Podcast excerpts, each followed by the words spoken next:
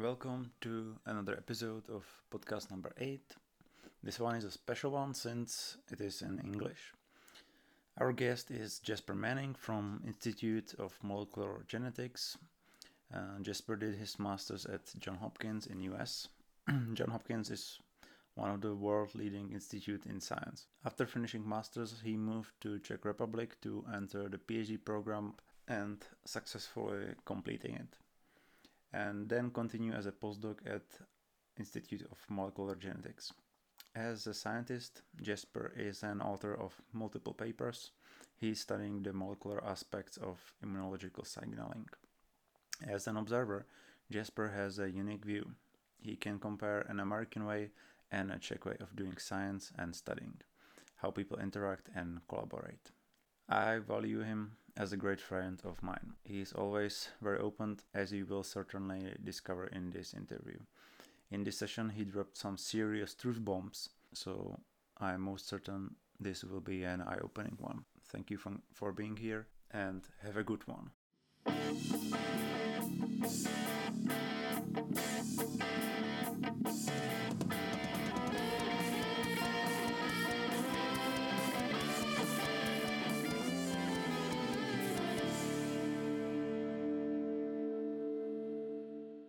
Before we started, we already had a conversation, and I was thinking, ah, we should have, I should have sit him here and let talk to him and about these things because that was exactly the thing that uh, I want to talk to about with you, uh, because you are American, and you part of your career you were in US, That's and correct. now you are in Czech Republic, hmm and uh, you will definitely know your story better than I do.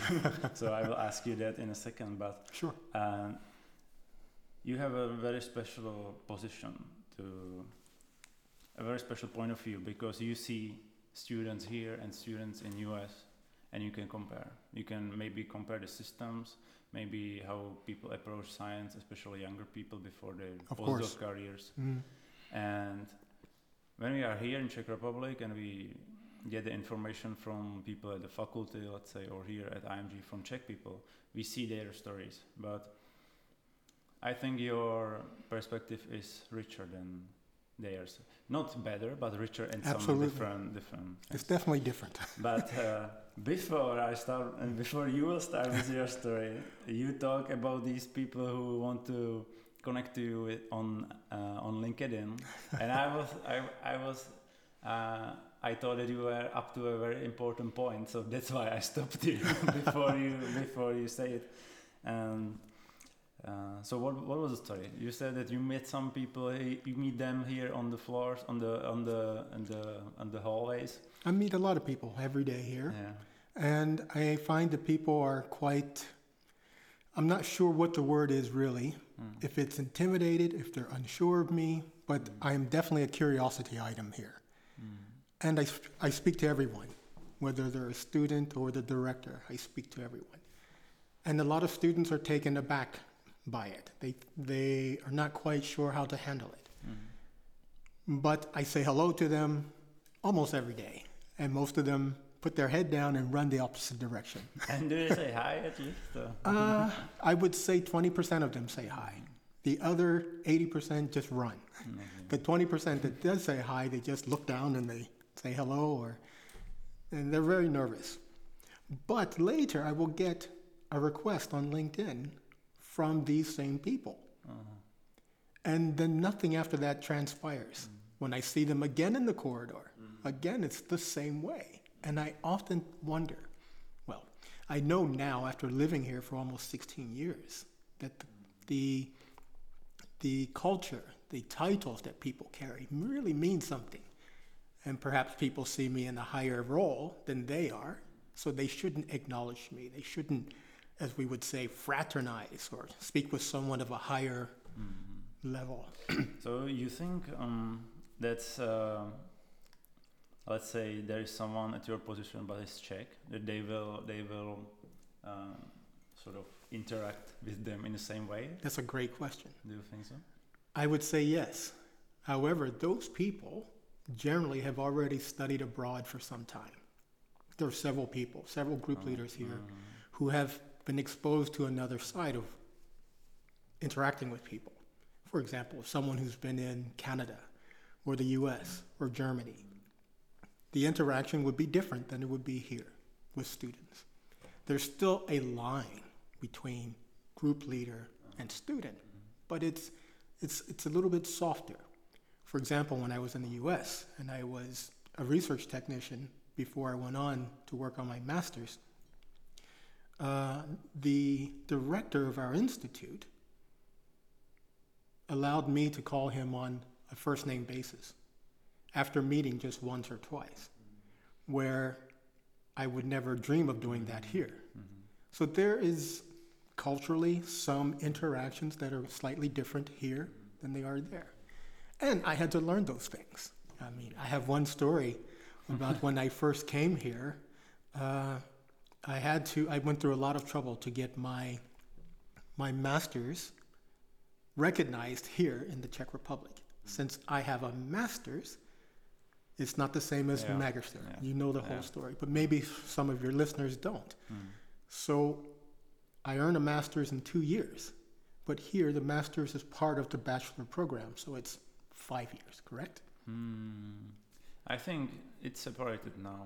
It might have been different, and maybe that at some at some uh, at some studies or faculties it is five years. Mm. But in my in my case, it was three years bachelor and two years master. So Right. there is a there is a there is a. But you have a master's after After Oh. four years. after four years. So you So- start as, without title and then you are master in four years. That's right. Ah, okay. So, well, actually, you're a master in two years. You start without title. Four years, you earn your bachelor. Mm. Then two more years for magister or masters. Mm. So that was slightly different Mhm. than what I was coming into the Czech system. And no one wanted to recognize it. So I was starting a PhD program here without a title of magister. So uh, I went one day to, uh, at the time, I don't remember the gentleman's name, gentleman's name, but he was at the first faculty, and he needed to sign to uh, sign my paperwork to agree that I could start with this American master's degree.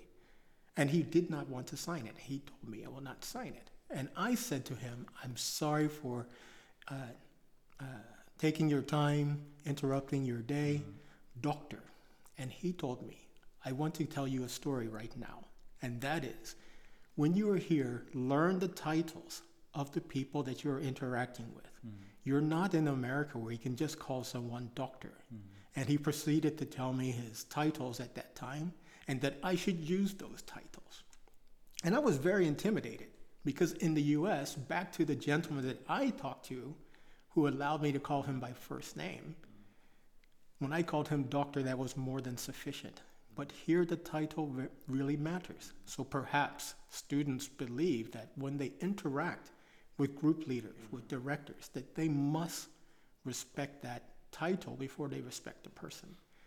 And yeah, I think I think that's how it is. yeah, I would agree with you. And I had to learn that the hard way. Mm. But I think that it it really draws a line between uh, someone with a uh, someone who's docent and someone who is a group leader, a postdoc, and you have these separate boxes that everyone is in, and you can't really interact because there's fear of stepping on someone's toes because of their title. So even even though a student knows the titles of a person, they still don't don't like hello, uh, good morning, Mr. Professor, hi, and and leave. They no, they just like stare down and pass the whole.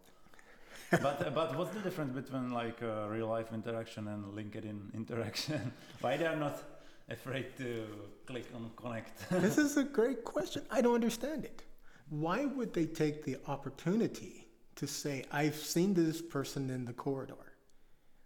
I'm afraid to speak to him or her. Send a request to, be, to connect and then be afraid to speak to them. It tells me that they want to interact, but they are afraid to interact. And as a student, if you go to a conference in France or you go to a conference in, I don't know, Croatia, or the UK. People don't care. They want to know what you're working on, where you're from, and what can you, they learn from you. No one cares about your title. In fact, most conferences I've been to, title, your only your name is on the name card, right? There are no titles. So I think Czech students need to learn this. Do not connect or do not attempt to connect with someone if you're afraid to go down that road. No one's going to bite their head off. But because of the hierarchy, the system here, I think some of the students feel a little bit uh, intimidated. And they shouldn't, at least with me. Mm-hmm. And hopefully they will, some of them will hear this podcast and come and talk to me later and say, hey, yeah. I would really like to talk you. to you. Yeah, I know famous you. guy. Yeah. um, but I talk about this with Peter so well. Um, and he said that this is something, I don't know if it's certainly not uh, just a Czech thing, but um, I hope, I think there are more states like this, that we have this uh, differentiation between tykat and vykat, and uh, therefore you have to recognize the titles and this is basically mm, not happening in US. And I'm still wondering. I don't see it as a good thing or bad thing or a good way or a bad way, but what we lack when we don't have this approach culturally, and what maybe on the other side what US people or scientists lack, we, we don't know that. I am interested in things that we don't see, that there is clearly something we don't understand, like as a human being. Certainly things like, let's say you are a scientist or a researcher, you don't know something about paintings, let's say. Mm-hmm. And as an example, but there are certainly things that you as a human being don't know about yourself as a human being. And if you are a part uh, part of a big cultural system, let's, let's say like a nation, there is something you don't see about yourself. So maybe you can. Can you imagine like what would it be like at the institute you work at, at in US what would it be li- what would it be like if um, uh, if there was vykání and tykání? Can you imagine wow. that? Ah, boy. Well, first, we should tell your audience that uh, I was at Johns Hopkins School of Medicine. Mm-hmm. So, for anyone who doesn't know about this institution, it's probably the foremost research center mm-hmm. in the United States. It's always top 5 mm-hmm. and uh, it's one of the top in the world. So that attracts a lot of people from all over the world. Mm-hmm. Most of the postdocs you meet are going to be from Europe or Asia. Mm-hmm. So for everyone to tykat to vykat, it would just be crazy. Mm-hmm. So we have to learn to look at each other's cultural differences, but at the same time, immediately accept that person for who they are. And it can be difficult, but you will find that these are very, very intelligent people, and they're able to very quickly adjust. And the way they have to adjust is the American way. And it's sometimes, if we all laugh about it here in Europe, it's the very almost fake facade. Hey, how you doing? Everything's great today. But that's what you would have to learn in order to make it in the situation or in the system. I have to do the same thing here when I came here, I had to adapt. And that's what, say, if you were at Hopkins or at Harvard, you would have to adapt in that same way. So, what's the benefit of this, um, let's say, US approach when there is a, um, I don't know if I can say it like this, but the facade you, you talk about? what uh, I see it as a downside because you have to be sort of fake maybe. Mm, yeah. But what's the benefit? Like uh, you know everyone you can t- be honest to everyone i think besides the facade i think well i think the advantage of it first is that you have to remember everyone is having problems in their lives.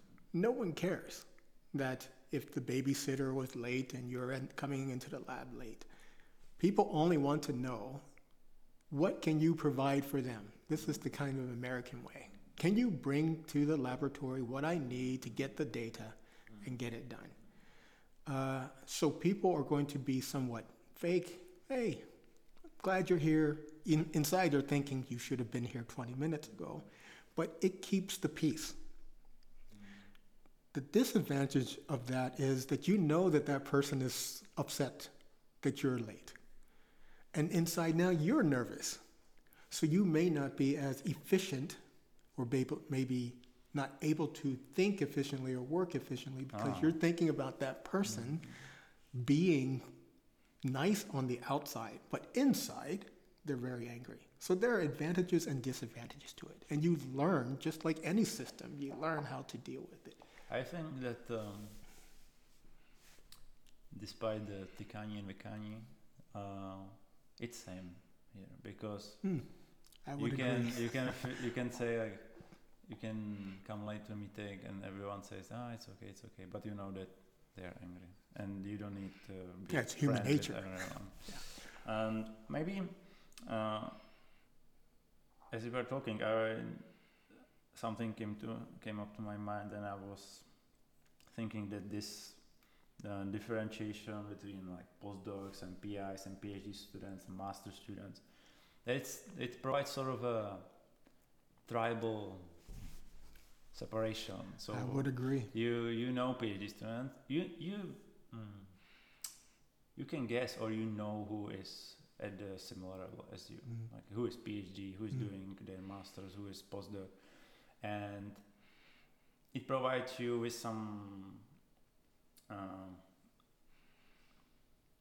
you are sort of a member of some group. You feel like you know you are you are with them and That's they are against you. Sure. They want something from you. But does this is completely miss in uh, is it completely missing from the US? No, Uh, it's the same. is this It's the same.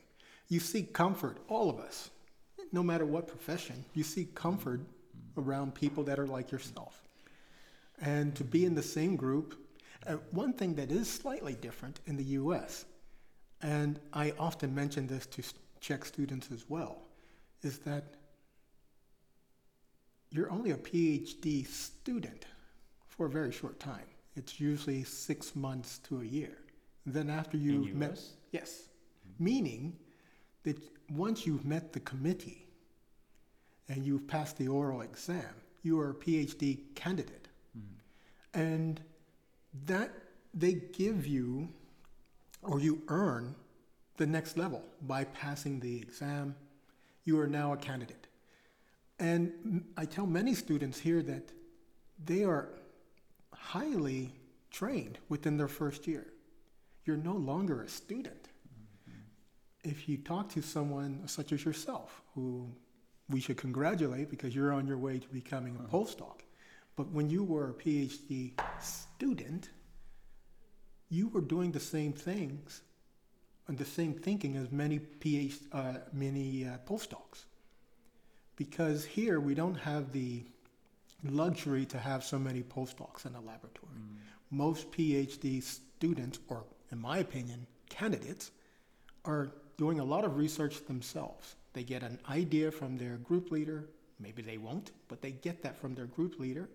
And then they have to develop it. They have to find the techniques that are going to work. They have to go through the papers to find out if the uh, proposed experiments would work or if they're suitable.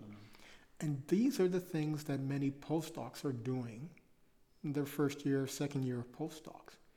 Because we don't have the luxury of having postdocs here, PhD candidates, in my opinion, are quite well trained.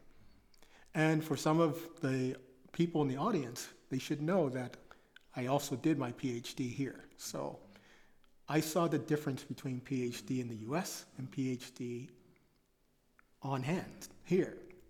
And it was difficult for me initially because I had to learn that no one's going to tell me what to do. And if I talked to other students who didn't want to talk to me at the time because I was different, I was not part of their group. I was an outsider coming in.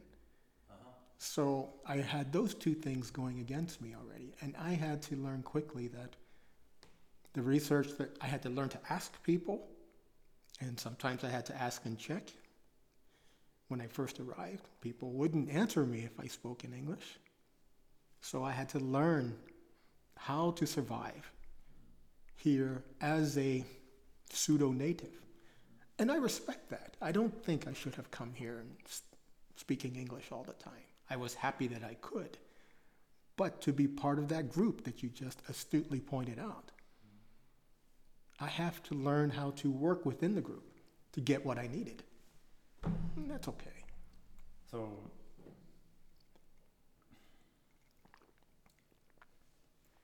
so comparison of PhD student here, or let's say PhD candidate. There is no PhD candidate, but let's say No, at yeah. the similar age Mhm, uh, level of study. Mhm. Compared to US PhD candidate. It's basically different, different level. I think a PhD candidate, yes, in the, yes, in the U.S., a PhD candidate is because as I understood it, uh, the the things or the work PhD students do here is almost like postdocs Yeah. work in the US. Yeah, the PhD student here is highly trained, and, and I can say at times they are self trained. Uh, They get an idea, they develop the idea. And they, they go through the trials and tribulations of making the experiment work or to Mhm. putting together a story. mm, And that's a lot of pressure for someone who's never done science at this level. In the US, there are lots of postdocs who may or may not help you. A lot of them will help you, but you have that available to you. Here, and I think a lot of the people in your audience can relate to this, they have to f- do it on their own, and it can be very frustrating. Fortunately, when I came here, I had a project that I brought with me that I was able to develop. And we were able to publish it. I had some guidance, but most of it was something I already knew about. Mm-hmm. And we had already published in the US before I came. But many students start from scratch. I think we both can relate to that. Starting at the bottom, grabbing information, not just from the text, from articles, manuscripts, but hopefully from someone in the, the, the group leader or maybe a colleague at a conference, or it can be very difficult. This goes back to our first point that you have to learn not to be so afraid to talk about something with someone. Yeah. You will find out that, oh, that person knows that, or this person experienced that. And if the person doesn't know it, they will tell you, oh, I haven't done this in a long time, but I know Professor so and so, they can help you. But the students have to get over their fear of asking someone. It's we all went through it. I went through it. Everyone goes through it. But those who are successful, they can turn to their colleague and they say, "Hey, can you help me out?" Yeah, I think that's. Uh, So if I can add one point, uh, the PhD student is a very good student, uh, and they should pat themselves on the back Mm. because they do a lot of this themselves.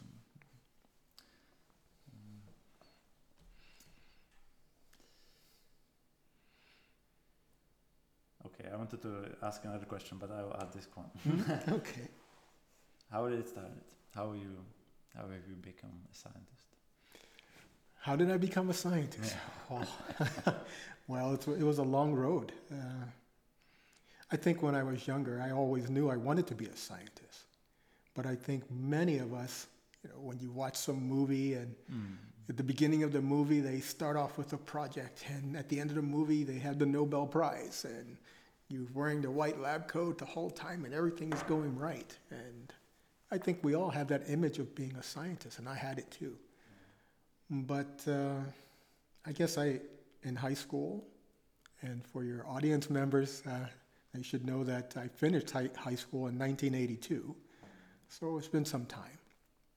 I went straight on to uh, university for two years in biology and quite liked it. And I found it cha- challenging, but uh, life, life's plans are not always the way you want them to be. So I left and I went on to uh, the Army for four years, where I worked as a medical officer, or we call it medic. Uh, but uh, I did that for four years, then returned back to biology. So I always knew I wanted to do biology. And um, after that, I went on to Hopkins and ended up coming here. And that's a whole nother story, maybe for another time. But, but I knew I wanted to do biology. But the challenges of uh, understanding science, in my opinion, are not great. I mean, you have textbooks and you have uh, you have a lot available to you. What the challenges were for me Mm. were understanding how A and B works together to get to C. I think a lot of us are technically sound. We can do what A tells us to do, Mm. and then we can do what B tells us to do.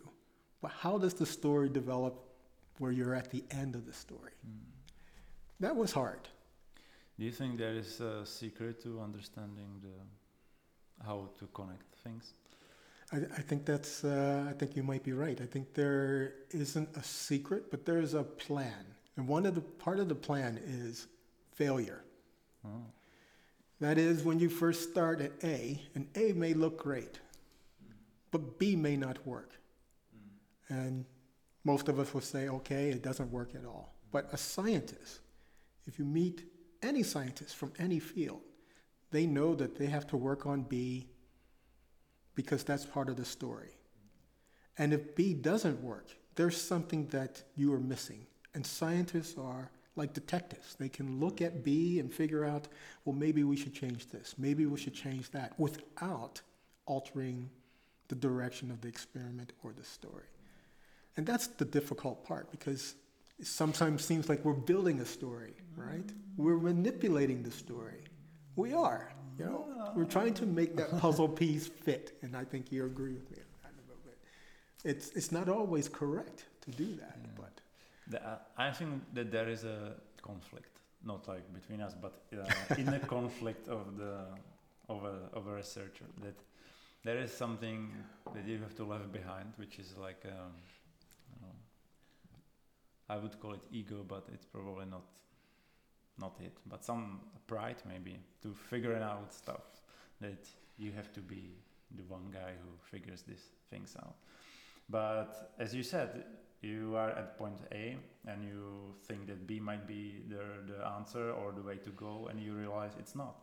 So and there, uh, then then the struggle begins. Like the normal, let's say, non-scientist would say, okay, so let's be. Uh, um, it might not be idle, but it's okay, or it doesn't work at all. Let's let's throw A as well uh, to the garbage. correct. But you have to go back to the A and make a different move and go to other direction.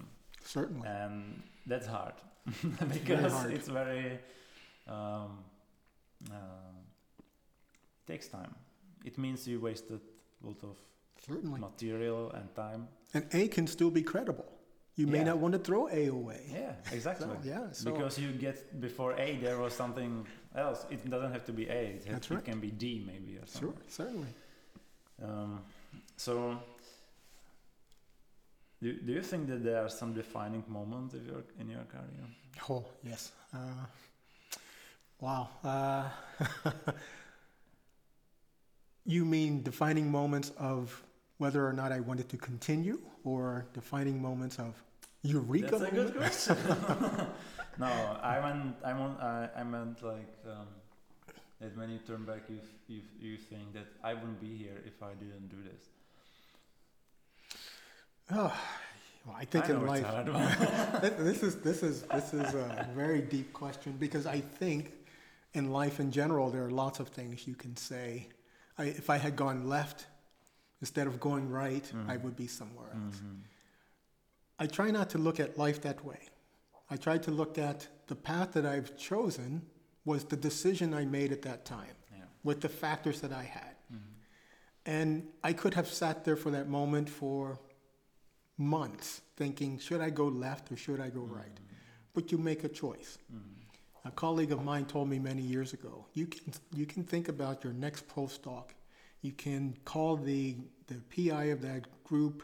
You can talk to everyone in the laboratory. You can look at where what city it's going to be located in, the everything about it. But once you get there, it's your path. And some people say, "Oh, I, I went to Ireland and I was in Glasgow and it just didn't work out." Well, maybe it didn't work out because you didn't go down the path that you wanted to go down. Maybe some people go and they say, I'm intimidated by this, or this is too difficult, or it's too far away from home. Many of us do this. the thing is, is just to go down the road. Just go. Whether it's left or right, go down the road. And there's always going to be forks off that road. If anyone ever tells you that they went down this road and they were heading to a PhD and at the end they got PhD and everything was fine, it's a complete and utter lie because we life is as such that we have to we have to go left when we need to go right. So defining moments, uh, there are many. Um, and I'm not sure I want to bore your audience with my defining moments, but. You never bored me, so I think you will never bore anyone uh, else. well, this is, uh, this is very nice of you to say, but I think, I think, of course, after we leave this, uh, this uh, nice conversation, I will think of something I will say. I think this was more of a defining moment. But I, I think the, the biggest moment was uh, my defense. Because the defense here was completely different than what the defense is in the mm, US. Okay.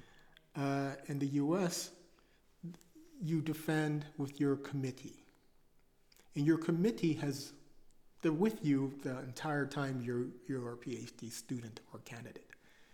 They are encouraging you because you are doing a lot of the work that has been suggested by them.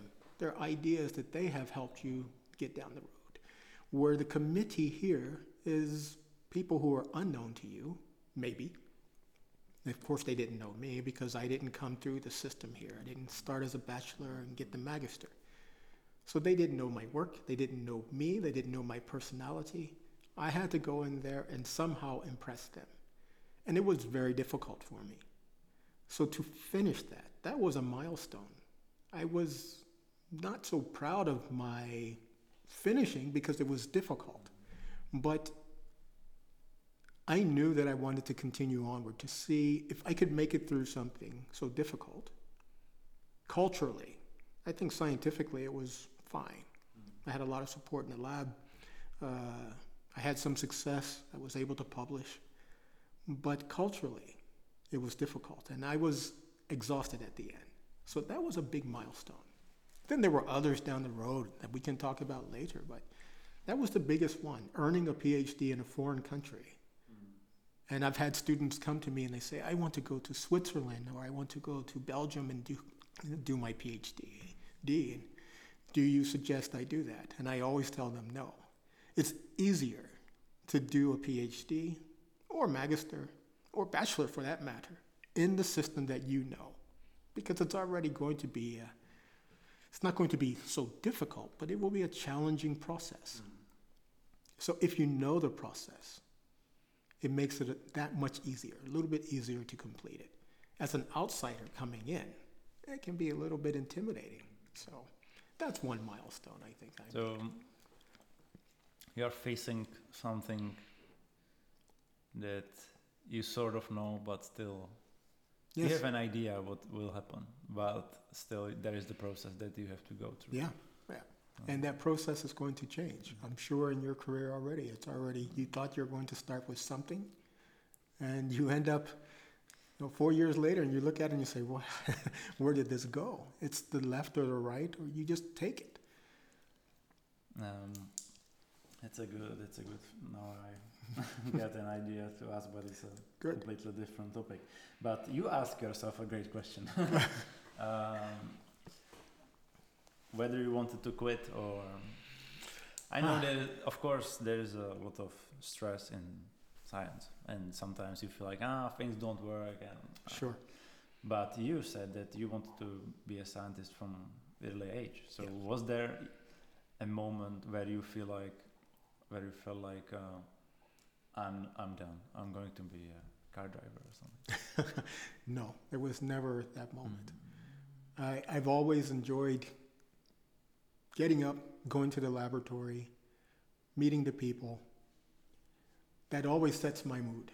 If I come in and I see people in the corridor, I'm going to where, I mean, if someone had told me 20 years ago I would be doing this sort of work, I would have laughed. I would have said, ah, you know, this is it's a pipe dream, we say. But I've always looked at science as something that uh, makes me feel not alive, but it, it stimulates my mind always. If I talk to someone or if I go to a conference and I hear about what they're talking about, uh, it's quite nice. Even when I went to your lecture, it, was, it stimulated something that I had encountered in the past. That's that's interesting because you said that you are looking forward to go to work, to do experiments and meet people. For some reason, I think that people I know, not you but other people, Mm. they wouldn't mention people in their work. Uh, maybe including myself. When when you would ask me, what are you going to, what are you going to do in work? I would say, this experiment, this experiment, finish this, destroy this, and there is no space for people. There, it's it's almost like um, that you are alone in the in the lab. Of course, you Mm. talk to them, and but in a very uh, shallow way. Mm. That um, how are you? What you're doing? It's never it's never really deep. But mm, what I found, and maybe just because of my personality, I don't know, that there is very few people who mm, who have time to really go deep in your problems. Not necessarily take your problems as as theirs, but really go deep and thinking, okay, so this didn't work, or what do you think about this, and do you have any idea? Of course, they don't have to understand your topic completely, but there are some general principles in science in general, Mhm. like wh- what to do when this doesn't work, and what what experiments, and they have more experience, obviously, and. But you said that you are looking forward to meet the people, so I think that we basically work too much. that there is no the interaction, and obviously that's not because of other people. That's because we don't seek it That's in correct. The, in in the in the institute or at the faculty anywhere. That we just go there to do the work and then leave. But you know, you're there eight plus hours a day with the same people. Aren't you the slightest bit curious about what who that person is? Or, you know, sometimes you see a person at the bench and they're struggling. They're trying to figure something out. And you walk by them and you, you as a human, you want to look at that person and say, hey, can I help you? Maybe that's missing here because everyone is trying to get to the end of their project which is part of the PhD experience. I understand that. But along the road, there are people, or should I just say, they are people. They have families, they have uh, partners, they have their car broke down, their mother is sick. And to talk to a person about something other than work really helps a person. It gets your endorphins going, or if you you went skiing and uh, you jumped off a big cliff and you want to tell somebody about that. I landed uh, one ski and I was feeling great. Not to be able to share those things, it's kind of you're, you're living an empty life. You're, so when I come to work, I want to see I see people sitting there and I'm thinking, who is that person inside? But you have an interesting point because I spoke to a student uh, about a month ago, and I I told him, I said, you know, I really don't know who you are. That's a great conversation starter. yeah, I'm the I icebreaker. I I don't. I told him I've been working with you for three years. I know nothing about you. And Ah. his r- reply was, "Yes, you know me. You see me every day. You know I'm working on this project." Bang. That's what you've Mm, that's just it. said. And People become their projects. yeah, exactly. Well said. And I said, you know, but who are you? He had told me that he was uh, uh, he had to rehabilitate his apartment, and it was an apartment that was given to him. It wasn't in great shape, but he improved it over a year's year's time. And I like to do a lot of that stuff as well. And I was really shocked. I said, We have something in common. I said, This is what it means to know who the person is that you're working with, not whether or not the, the antibody that you bought is working or not, and you spent 15,000 crowns on it. Everyone talks about that. Mm. But who is the person behind the pipette? You know, What drives you to ask ask this question? I think it's my culture. Mm. Uh, my family, as you can tell, pretty much pretty talkative family. Mm. My mother's very talkative. My father could talk to anyone on the street. But you are not just uh, talking, talking. You you are really asking the essential question, like, who mm. is this person? What do you do? What did you? It's not like talking about something third person, like he did this and this guy is something and this political thing and this this scientist and this paper. No, it's about them. It's true. It's true. You're right. But remember, I've been working with them for a while. It would be quite odd if after three days I asked them these sort of questions. You would say, even I would say, hold on, back up. I mean, I've worked with them, I see them, and I see how they, over months, and they slowly start to ask them. When I think of something, I ask them. Uh, but of course, it would be quite strange. And I know people who do it. First day, they want to be your friend and they want to go down to the local pub and drink with you and tell you their whole life story. But I think if you're working with a person over time, they become your family. You are with them eight plus hours a day. Yeah, So, I think they become your family. Uh, or extended. even though you don't talk to them. Yeah. So this is the family you make, basically. That's right. And if you don't talk to them, they are like, you know, Yeah. very. I don't expect them to tell right me everything. But I think they will welcome it. You're sitting in the lab and it's 10 o'clock at night, and I'm sure many people can relate to it. You're doing some dose response experiment and you're sitting with someone.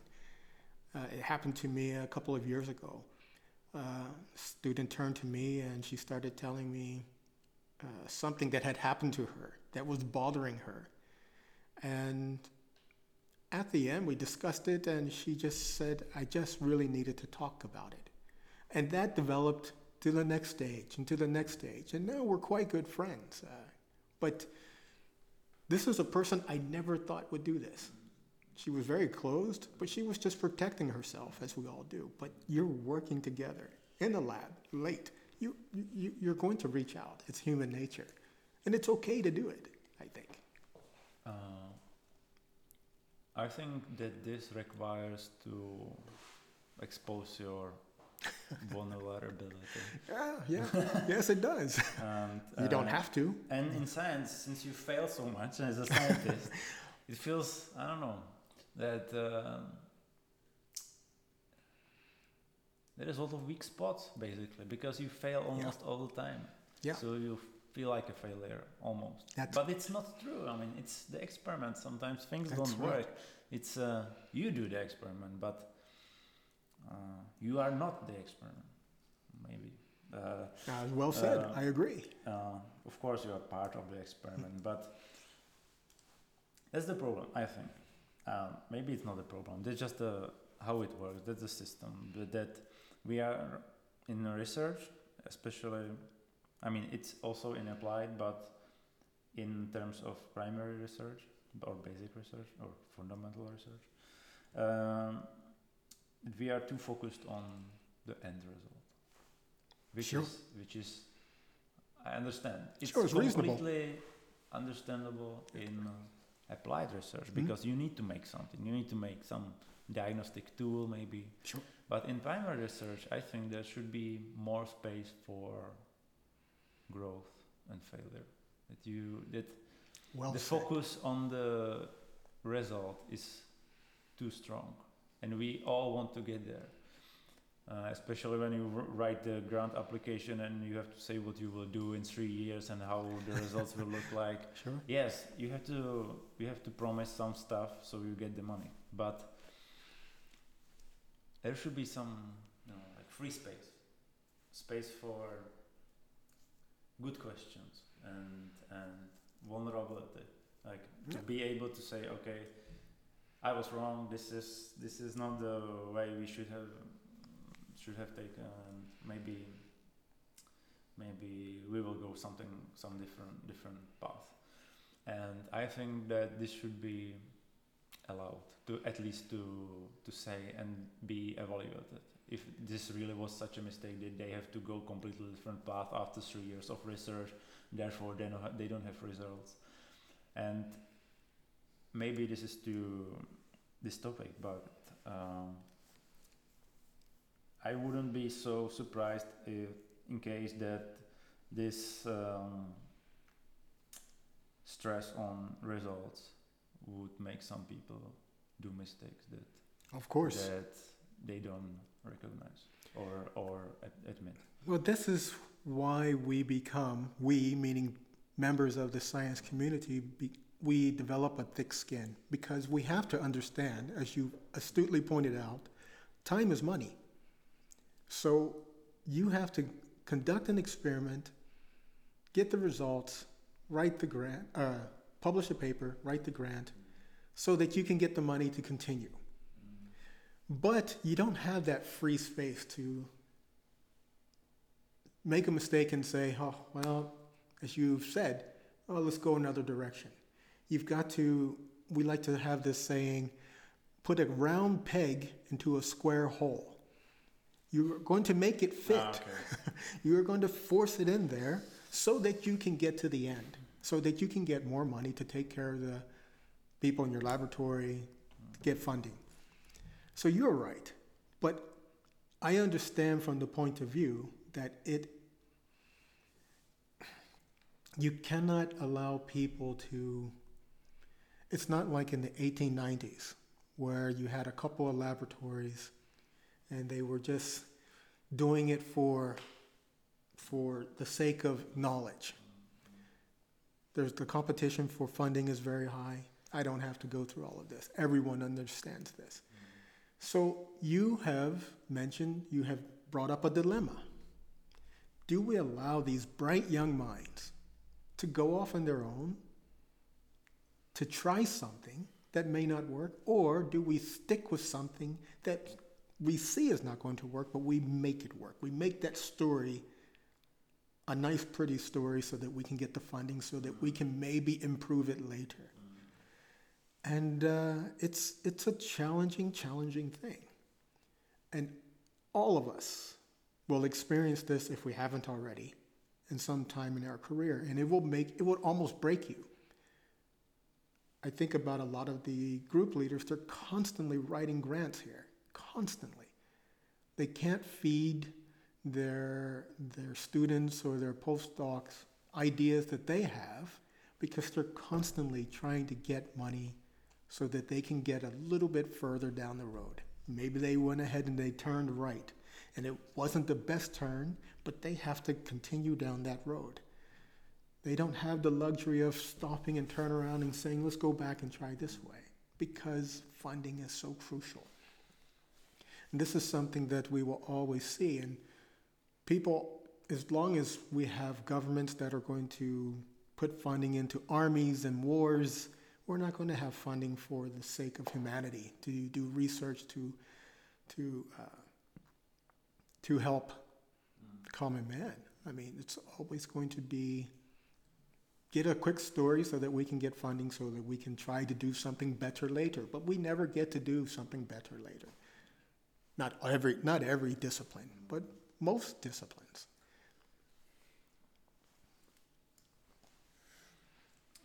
Yeah, it's definitely not anything that's very nice to think about, is it? I think that since uh, science take it's like with the with the forks that you mentioned that you don't know what would, would be your life now if you didn't take this and take this turn. So it's similar in a bigger picture with science that uh, fundamental research took this fork to accept this system. This, you get money for your results for your paper, and as you said that the people they don't what they ask is uh, what to do to get money which is completely big you know turn from the original idea that i thought that Yeah. the science would have like All of us. Mm-hmm. what to do to understand this, mm-hmm. what to do to elucidate this, what to do to reveal something we don't know. Because there is this one question behind, which is, do we have money for it? Will we get money after we publish this? That's right. And I think that we will never know where we would be if we said, okay, we want more money. We need we need more money for this, but we will always go to reveal stuff, to understand stuff, to it. We this if we don't have something after five years, that's because you know it takes more time than this. If we if we reduce ourselves to four-year limits, to five-year limits, there is there might be a lot of things that we will never understand. Absolutely. That we might have if we if this system wouldn't be applied to Mhm. this to this type of research. I don't I don't want to degrade it to say that this is wrong. No, of course not. Of course it not. provided a lot of Mm. money and a lot of the understanding is useful, obviously, but there are still some ways that there is there are still some um, areas where the money is where the money are um, fueled, Mhm. fueled, but it doesn't it didn't move for uh, tens of years or maybe they That's are right. going wrong direction Yeah. you know and maybe they should ask not uh, how to get more money but are we on the right path are we understanding the things we need to understand maybe Well, I think you're right, but systems are flawed. Humans are flawed. yeah. You know, and so we can only work on it when the next the next group of new, young, innovative scientists take the time and try to change it. But usually they are so busy, they step into the roles of the people who are now leaving science. They don't have time to change how the system works. And then when they do, or they attempt to, then there are people who complain. There's uh, infighting and outfighting, and it's uh, it's difficult to change any system in probably most fields, I would imagine. In science, definitely, because we know this and we're learning how it works, but uh, we are not infallible. You know, we you said nicely that people are flawed but yet they are trying to understand nature which is in its nature probably you know not as flawed as we are that's a great point. so maybe there are flaws in our understanding Absolutely. yeah, I, I agree. but still uh, the scientific way is the most uh, you know uh, profound way as we um, as far as we know but since human do it there will be flaws as well so That's maybe we are overlooking something that we I would imagine we're overlooking overlooking many things. okay so i'm not providing any smart smart No, I think- here I think, uh, you know, many years ago, uh, and you may remember Professor Svoboda, uh, who died a couple of years ago. He was, um, I, I had the opportunity to talk with him on many occasions, and, and this gentleman was brilliant. And if he had taken a certain road in 68, 1968, 69, he would be in a different level of science. But he chose to stay here at that time. But he told me once that, you know, it's important not to try to be an excellent science or the best scientist, but just try to be a good scientist, just to understand where you are. Because when you look outside of good, you're influenced by different opinions, probably coming from within yourself, and you're trying to influence other opinions. How great I am! I thought of this. He said, just try to be a good scientist. That's that's all you need to do. And I remember wondering why was he telling me this? Was he telling me this for myself, or was he telling me this for himself? Of course, I was too afraid to ask him why. But I respected the fact that he even told me this. Because someone of his stature, I mean, he has the whole concept of oncogenes. I mean, this gentleman was just brilliant. Yeah. Uh, I never. I miss him. I miss him a lot. Unfortunately, I never talked to him, but I heard mm, stories with similar vibe that he was a very Yeah. special person. He really was. Jasper, what is science for you? What is science? What does it mean? I think science for me it's it's like a, t- a detective series. You have some hypothesis. You have this question. I think most scientists have this innately from kids, you know. I, I talked to a colleague of mine and she told me that when she was a small girl, she was in the soil looking at worms and wondering how they got there. So for me, it's science is a detective story. How did those worms get there? Where are they going to be tomorrow? What do they do in that soil? How do they survive better in that soil? If I take them out, what is the next question? How do they survive? Do they survive better? And I think since we're basic scientists, I sometimes forget that in this day and age we have to have translational biology. We have to be able to take those basic ideas and apply them to how it's going to help mankind. But science for me is the basic remnants or the basic foundation of what is happening, what we see. And I, I really, I, I still thrive on that, I think. Sometimes I'm not very good with translational biology, even though my background in epigenetics stems from translational biology. But uh, I, basic science is, is what science is for me. What are the building blocks and how do they work? Do you think that this um, innate desire you talk about, Hmm? do you, th- uh, do you think that, what is it? Like, what do, let's say that, let's say that, um, I don't know, why, why would, um, it's a very uh, metaphysical question. Mhm. Why would someone would to understand the worms in the soil and someone would not? You know, we're all wired differently. You know, I was just uh, looking at uh, something on some search engine, and it was some singer was writing her her story, her what is it, autobiography, I guess, and. Uh, in that she was saying that she had sang in this hall and she always wanted to sing here and sing there. But that made her feel alive. That made her click. I think if you told her about the worms in the soil she would her eyes would roll into her back of her, her head and she would be ready to sleep. I think again it's innate. It's people that are in this building and other buildings across the country and across the world have buildings like this have this desire to understand something. Immunology, uh, biochemistry, physics. People want to.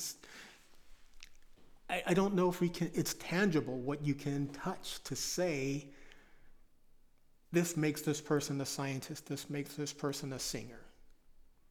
We're all wired a certain way. And I think about this often but I usually let it go because you're never going to convince the singer that biology is important. You may be able to tell him or her that, oh, we do this to help people, uh, to understand how things work, but they're never going to say, a eure- have a eureka moment. Hurrah, I got it. They're, they're not going to have that.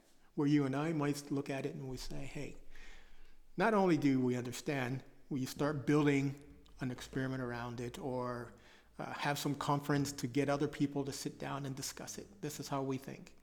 So I think it's just how we wi- we're wired, and it will never, it will always be this way. I think, in my opinion. Do you ever think about um, a life that everything is determined? That's an excellent question. I used to think I used to think uh, of it that way, but as I've gotten older, I've had to adjust so many times. Uh, meaning, again, the analogy of the fork in the road. When I was younger, I thought that uh, I would be, at the time, uh, genetic engineering was the term that everyone was using. This was in the early 80s. And I thought that's what I will be doing. Then they changed the terminology, and they were able to, you know, come up with uh, PCR, and all sorts of things kept developing and changing. And now we're at the point where we're doing CRISPR, and just uh, I mean, the, the things that we've done in the last 40, 50 years have been just like clockwork because minds are just innovative. So I, I, I don't look at life being determined anymore.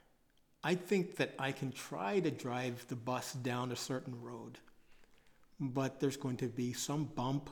I'm going to get a flat tire. I'm going to have to turn right. I'm going to have to pick someone up. I'm going to have to drop someone off. That I have no idea who I'm going to meet. We met the same way. I saw you many times. We chatted, and that was it. I mean, we, we got to learn who each other were, but I never, that was not, definitely not pre- predetermined. And I'm glad that life is not predetermined. I used to believe it, but I want to experience something. If I may add, one night I was walking home, and there was a cab driver standing on the side of the road smoking a cigarette. And he looked at me and he asked me, Oh, you had a late night at work. And I said to him, Yeah, uh, just, I'm just going home. He said, It's kind of late. And I said, Do you mind if I stop and, and chat with you? He said, No. We just started talking. And it wasn't anything deep, it was just two people connecting. I mean, it was just vague in the middle of uh, Prague Street, nine o'clock at night. It might have been later. And afterwards, I thanked him and went on. And, you know, my Czech is not that strong, but we had a nice conversation. He apparently wanted to chat for a while. We talked for about 20 minutes. Definitely was not predetermined. And that really influenced me. That one, he would see me and just want to know who I am at that moment. What was I doing? How is life treating me? Is everything okay with you? It was one of the coolest things I've ever experienced. And this has happened to me several times. If you could be uh, on my shoulder every day, you would see so many strange things that would happen. Yeah, It's just you told me about a couple of these things, that strange things that happen to you, and sometimes I feel when I, after I talk, after we occasionally meet, and you tell me some of your story, how you meet someone at the bus stop or anything, I feel like he's living in different country. I don't know these people. Where are they? When I'm on the bus stop or yeah. when I go by by by by or something. Um, maybe that's that's. Do you think it's you or you just meet these people? Uh, I think it's uh, it's me. I'm exotic. I'm different than what you would see walking down the street of Prague. Uh, you know, the population here of blacks is quite low, and there is somewhat of a difference of how I look from other blacks. So people are curious. And,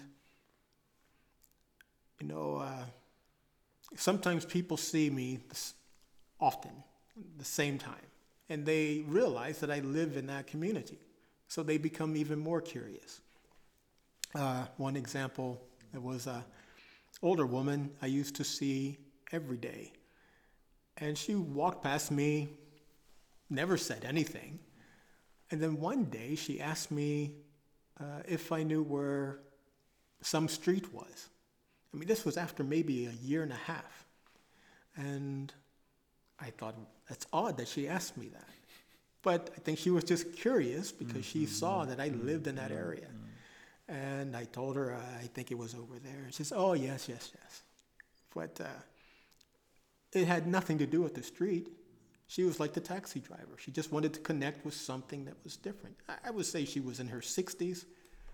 So she didn't experience someone like myself that was different than what she had known. And again, I've had other experiences like that. I welcome these experiences. Um, Does, does this um, happen in the US as well?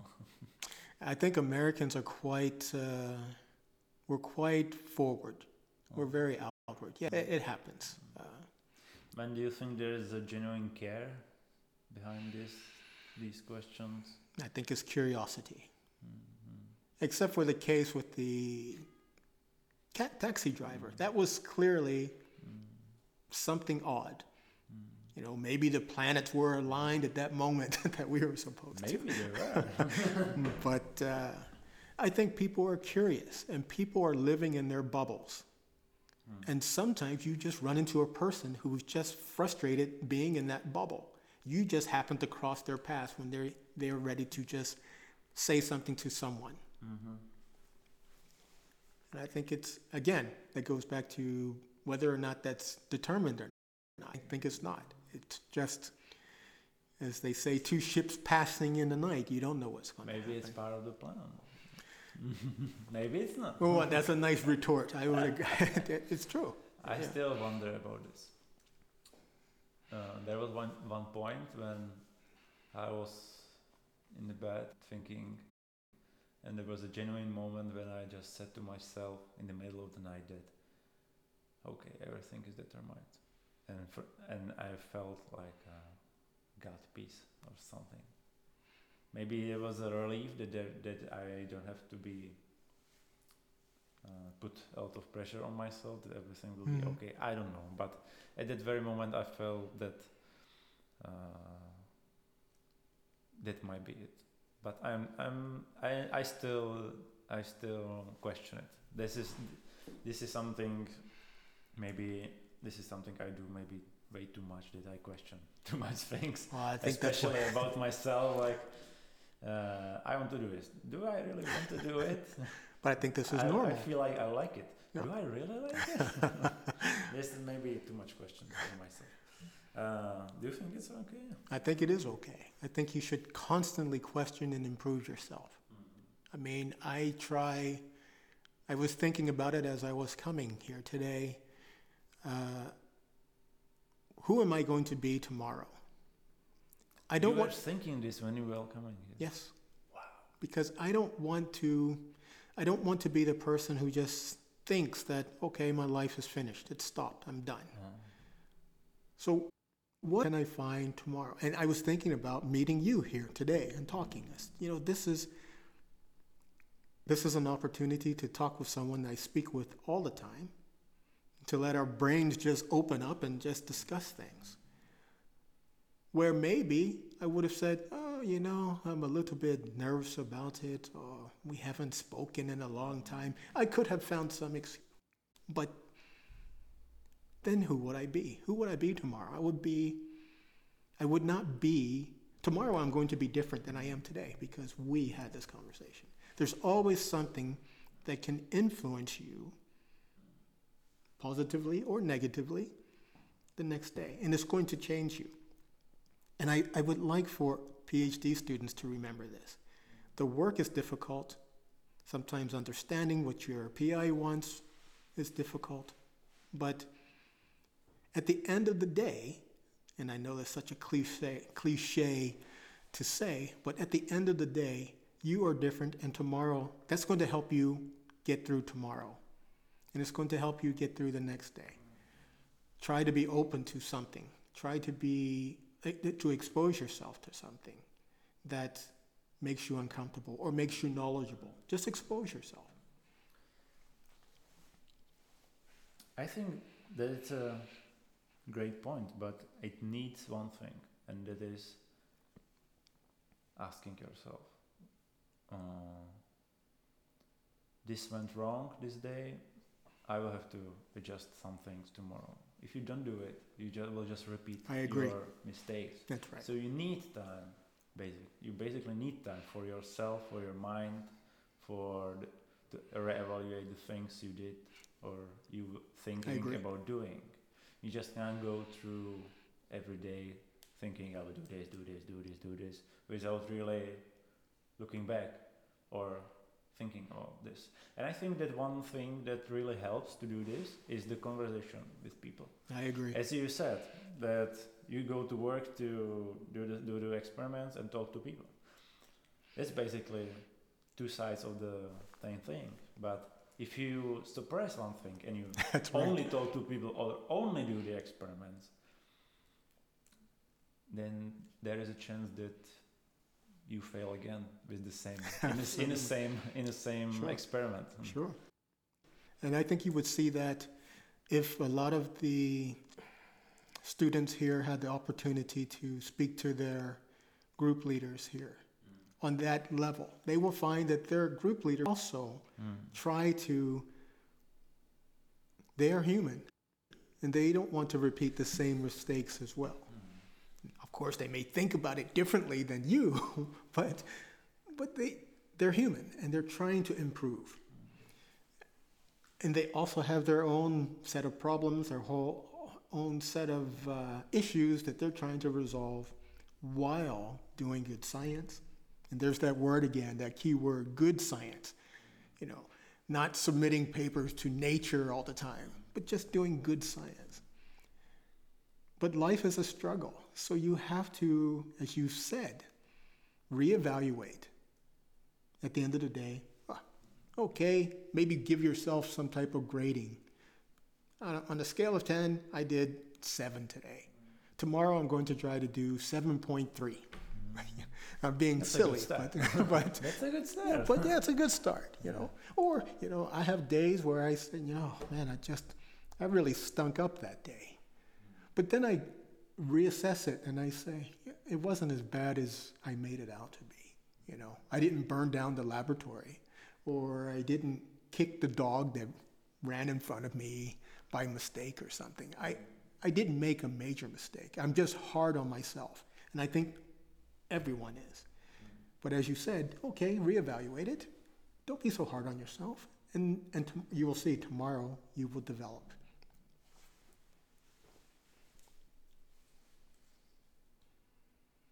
And you also said that you should think about it. You should think about it. And I think sometimes we rely on those people around us to give us the answers to what went wrong. And wow, that's a good one. that's a problem. You should definitely think about it yourself because, first, the person who you're talking to or you want to talk to will have a different opinion because they didn't experience what you experienced that day. They will experience it, but at another time. So they will have a different feeling at that moment.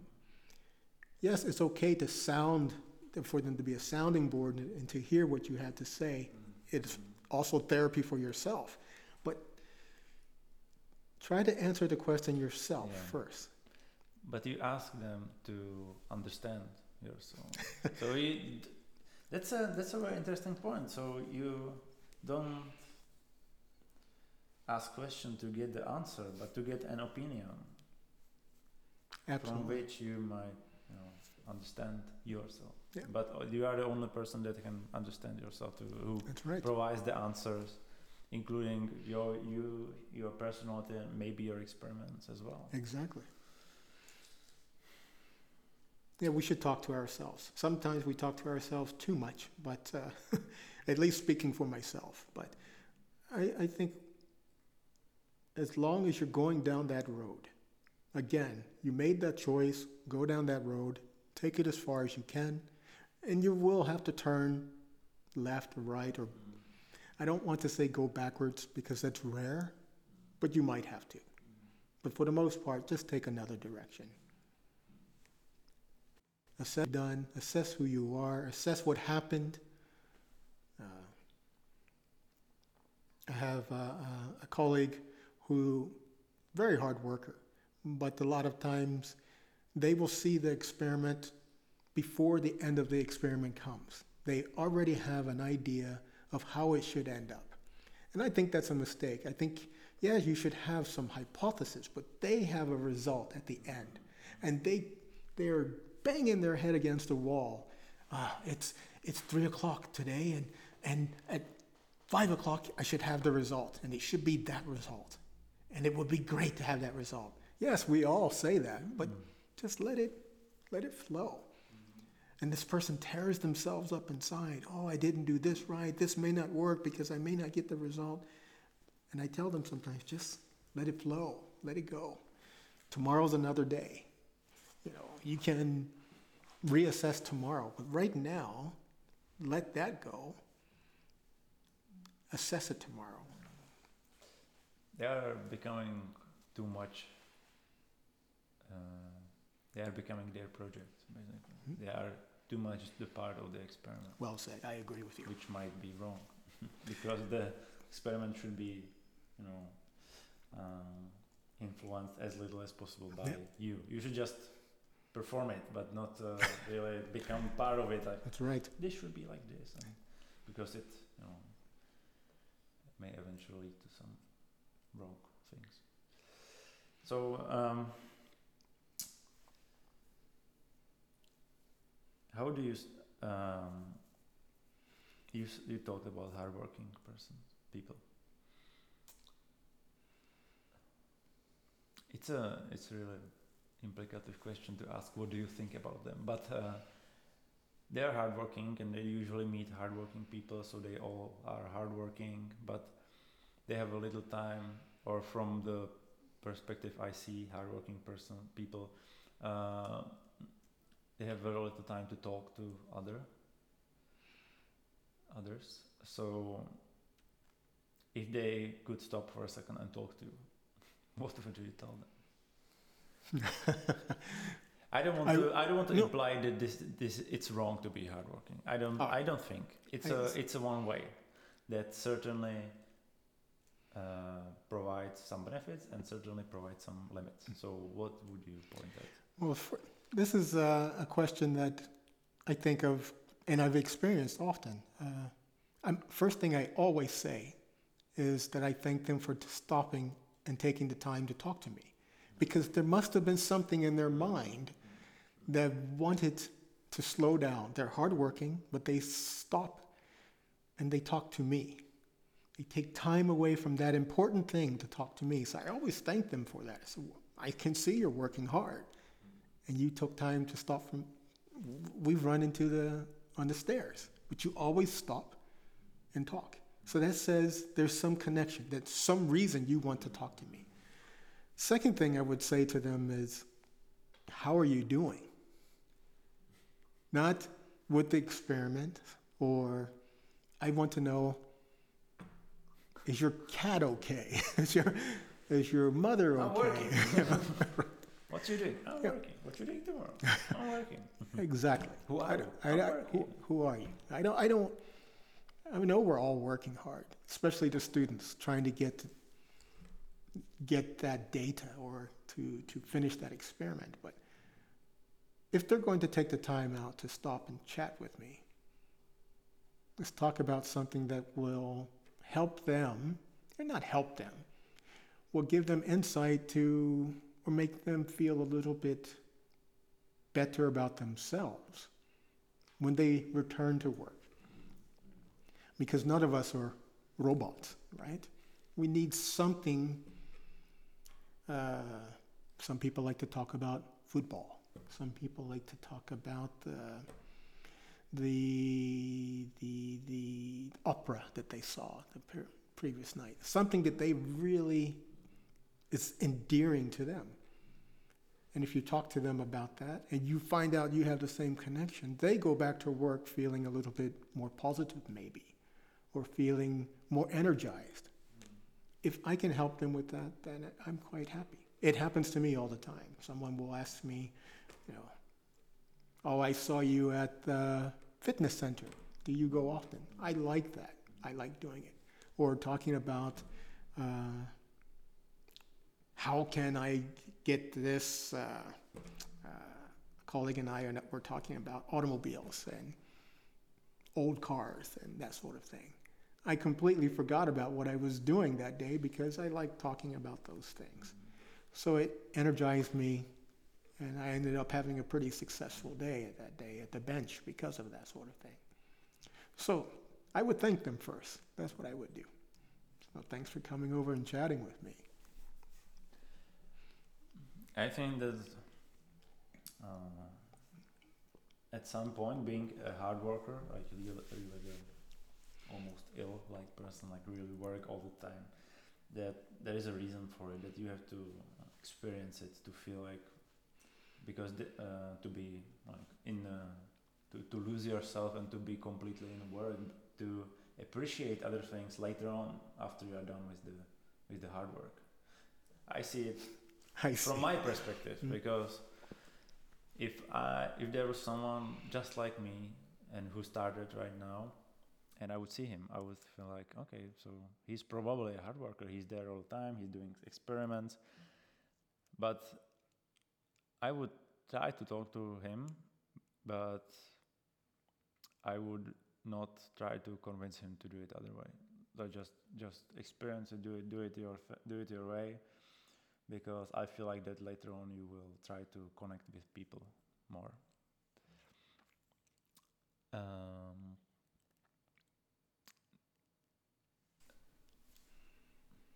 But I wonder if students really they I think they are afraid they are hardworking because they're afraid to stop and connect because other students students look at each other and they say oh he's got all these results. He looks good. He knows this. He knows that or she knows this. And if i'm not working hard i'm not going to be as successful as that person. I think we all concoct, concoct an image of these people who are hardworking. Maybe the person is hardworking because what they're doing is not working. Maybe they're just repeating it making the same mistakes. yeah, back to that again. Maybe they need to talk to someone Absolutely. because So I know this is my stories. point. I know stories of people that come to work, do their thing, talk to people, and they have greater results. It almost feel like that everything is meant to be discovered by them. And then there are people who do experiments all day long, all weekend, Hmm? uh, nothing. Yes. Or you do four experiments a day and one goes okay. So I don't think there is a good way or a bad way. I think there is just the way you experience and You know, there are so many variables. yeah. And if I was doing four experiments and only one experiment worked during the day, I would not do four experiments because that's just going to tear down your psyche. There is clearly, there, there's so many things that can be involved. Could be uh, uh, a fatigue. It could be the setup of the experiment. It could be reagents. It could be just a general mistake. We are human. So cut down the number of experiments to half and see if you can get two of them to work. Mm. Yeah. And I have done this in, in my career, and I saw results immediately. Second thing I had to do, and uh, my group leader has told me this even now. You know, sometimes you need to ask. You need to say something. You can't keep making that mistake, getting these poor results, and then have nothing. You're doing it over and over again. Again, it's damaging your psyche. You don't feel good. You don't feel competent or capable. He told me, you need to ask. And I thought, oh, I've been doing this a long time. But then I started thinking, yes, you've also been making this mistake for a long time. So there's some value in asking. So cut down the experiments. Don't bang your head against a wall. And again, we've this has been the common theme of what we've been talking about tonight. Ask. You know, the people in my laboratory, all of them, well, most of them now have finished and successfully finished their PhD. But when they were students, I wasn't afraid to ask them something. Well, maybe I was uncomfortable because I didn't know what the topic was and I had to ask. But I'm not afraid to ask them so that I can get down the road. You know, I, I think- want that result. Yes, I think it's a great point, but not but. You just don't can be. You should not be afraid to ask because that's. Um, you're human. Everyone is flawed, and you make mistakes, and you have to admit it that you are doing a mistake, which is which is. No, it hurts your pride. It Yeah. hurts your ego Sure. and you are trying to discover nature which is probably you know close to perfect if not perfect so um, And we don't have the tools to even determine a lot of the things that we're doing. What we do have is quite incredible, but you know, we're looking at a small piece of uh, system. We're looking at one protein, one gene. It's not. It's that's influenced by so many other variables within the cell, environmental conditions as well. So, and I don't think a lot of students learn this until later. Again, they learn it through their own trial and error. Someone doesn't have time to tell them that, like Professor Svoboda told me, you know, just be good. Don't try to do everything that you can to make this a perfect experiment. And if students learn this, if I had learned this when I was younger, I think I would have uh, I was around people that were quite good. All of them have gone on to be very successful. But they allowed me to think and be good as them. They weren't ever putting me down saying, oh, you shouldn't think of this and you shouldn't think of that. Unless, of course, it was going to take me down a rabbit hole. I think that students need to learn that, as you have said, they're flawed your thinking sometimes is for a second you may do something you may may make a wrong calculation or use the wrong antibody or whatever you're doing. To slow down ask someone reevaluate. These words keep coming up in our conversation and this is only going to help you become better. It's going to help you as you get down the road farther down the road. Because when you become a postdoc People don't realize once you become a postdoc, you're on your. You are now supposed to have the knowledge to drive experiments independently as an individual. Still working within the team, but you should be able to drive it. And this is hard. It's very hard to do. Uh, when I was a PhD student, I was quite successful. But my first postdoc, and my second postdoc for that matter, I had to work pretty hard just to get some data. And even now, there are days that I work hard, and at the end, I have to reevaluate, reassess. Whereas as a student, things just happen to fall into place. I got lucky. And as you said, you know, it's a nature. Nature is the system. Nature knows the system better than we do. So students should know this, and they they shouldn't of course, you should be uh, hard on yourself and work hard, but just realize that not everything is going to work just because Honza over here did it and it worked every single time. Your system may be completely different. Mm-hmm. Or it can be something as simple as uh, the reagent you're using. You don't know. Mm-hmm. And going home feeling sorry for yourself because it didn't work. Okay, you can feel a little bit badly about it, but don't don't get down on yourself.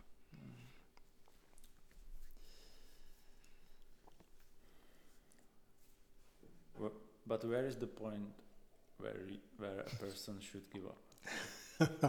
where a scientist should give up? I think that's all individual. Mm.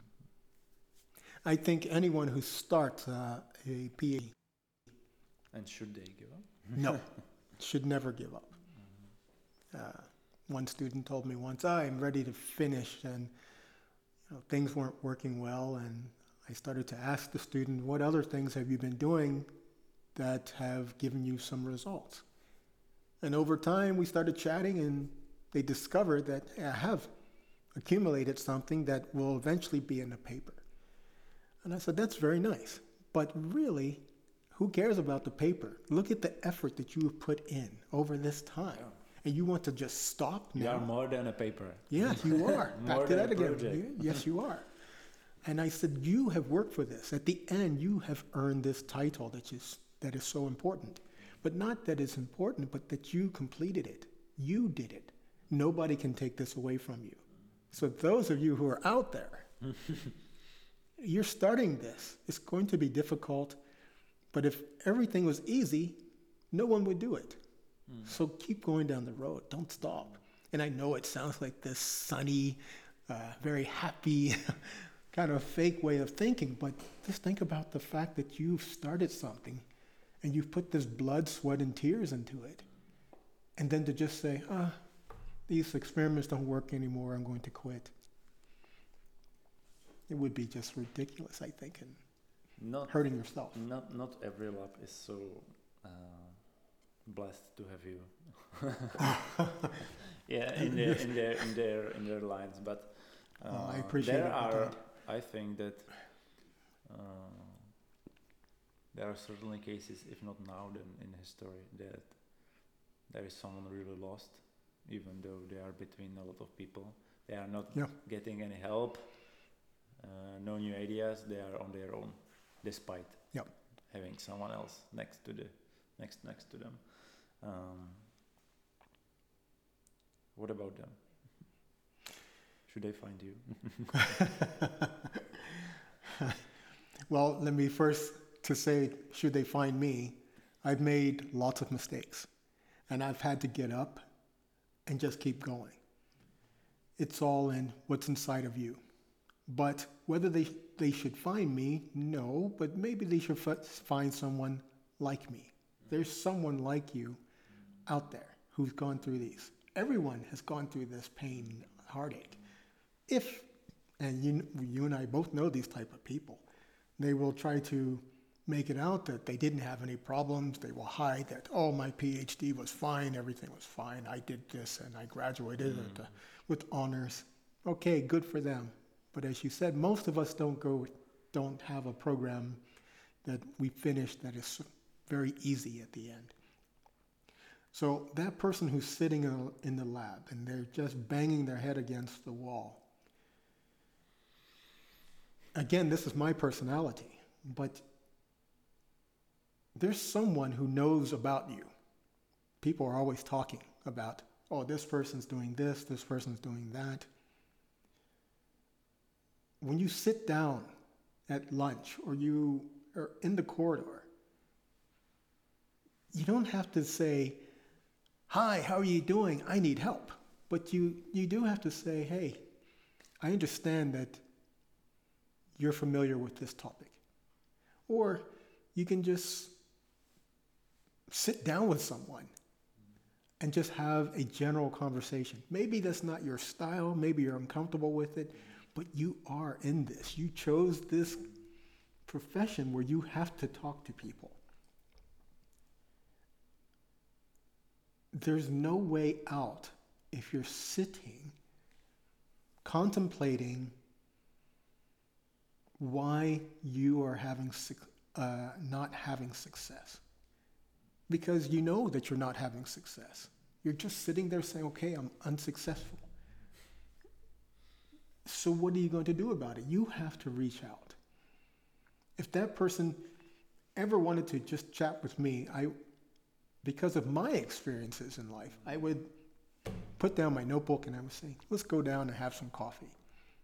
I may not be able to help them they're doing, but I will be able to guide them to someone.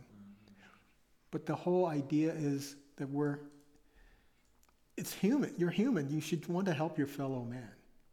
There's no competition here. Of course, later there is when it comes to grants and that sort of thing. But at this basic level, just trying to get things to work, there's nothing wrong with connecting with people. And you never know what happens with that connection. This is something that I think Americans are very, very, very good at it. Tell me. Uh, when I was at Hopkins, Uh, it was I was in I stumbled into a very fine lab. It was a large lab, uh, lots of talented people, and the laboratory next to us was even uh, more talented, larger lab. I mean, most of their papers were top quality papers. A few natures thrown in there, maybe a cell as well.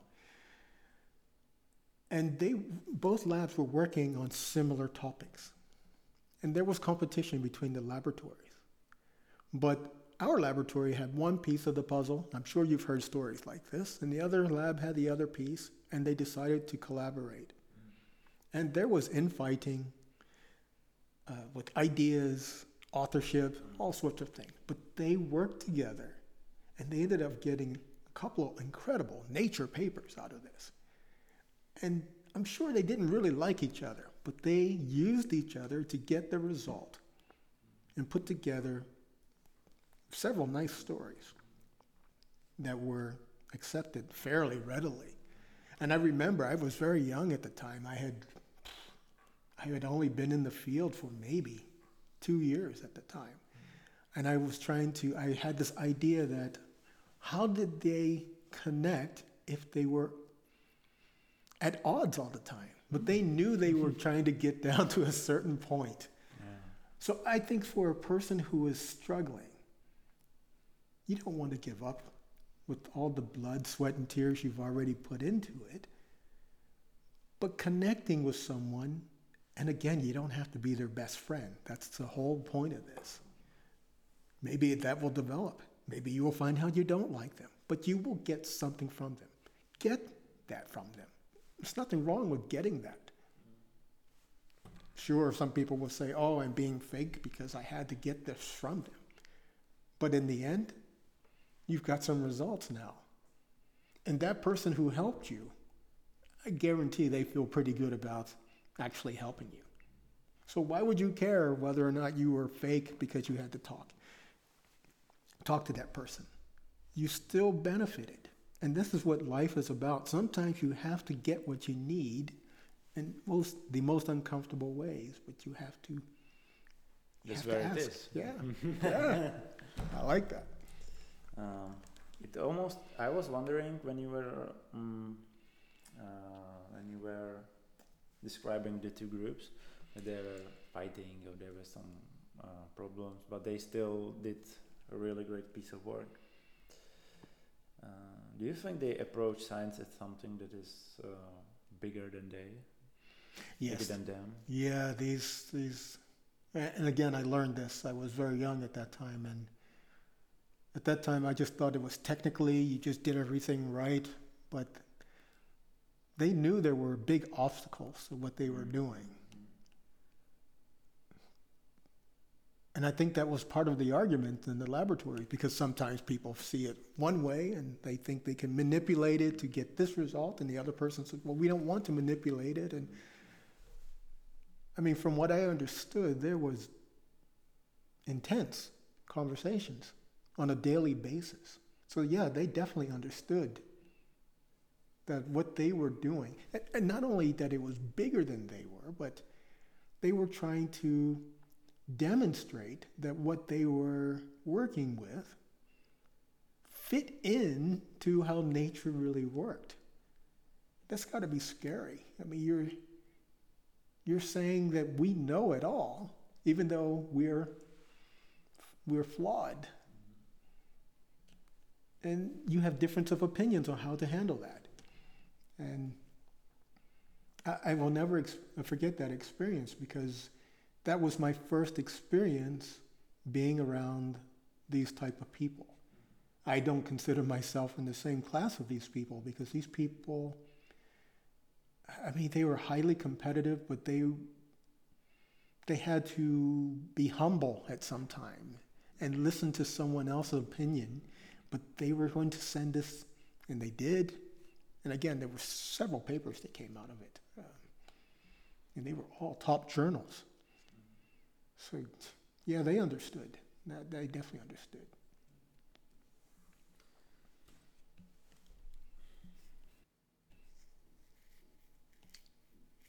Just Yeah. Thank you very much. I really appreciate that you because as I said at the beginning, The pleasure was mine. you have perfect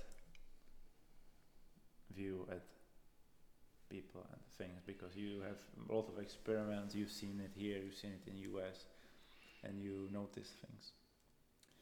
So because today is probably the last day i'm here.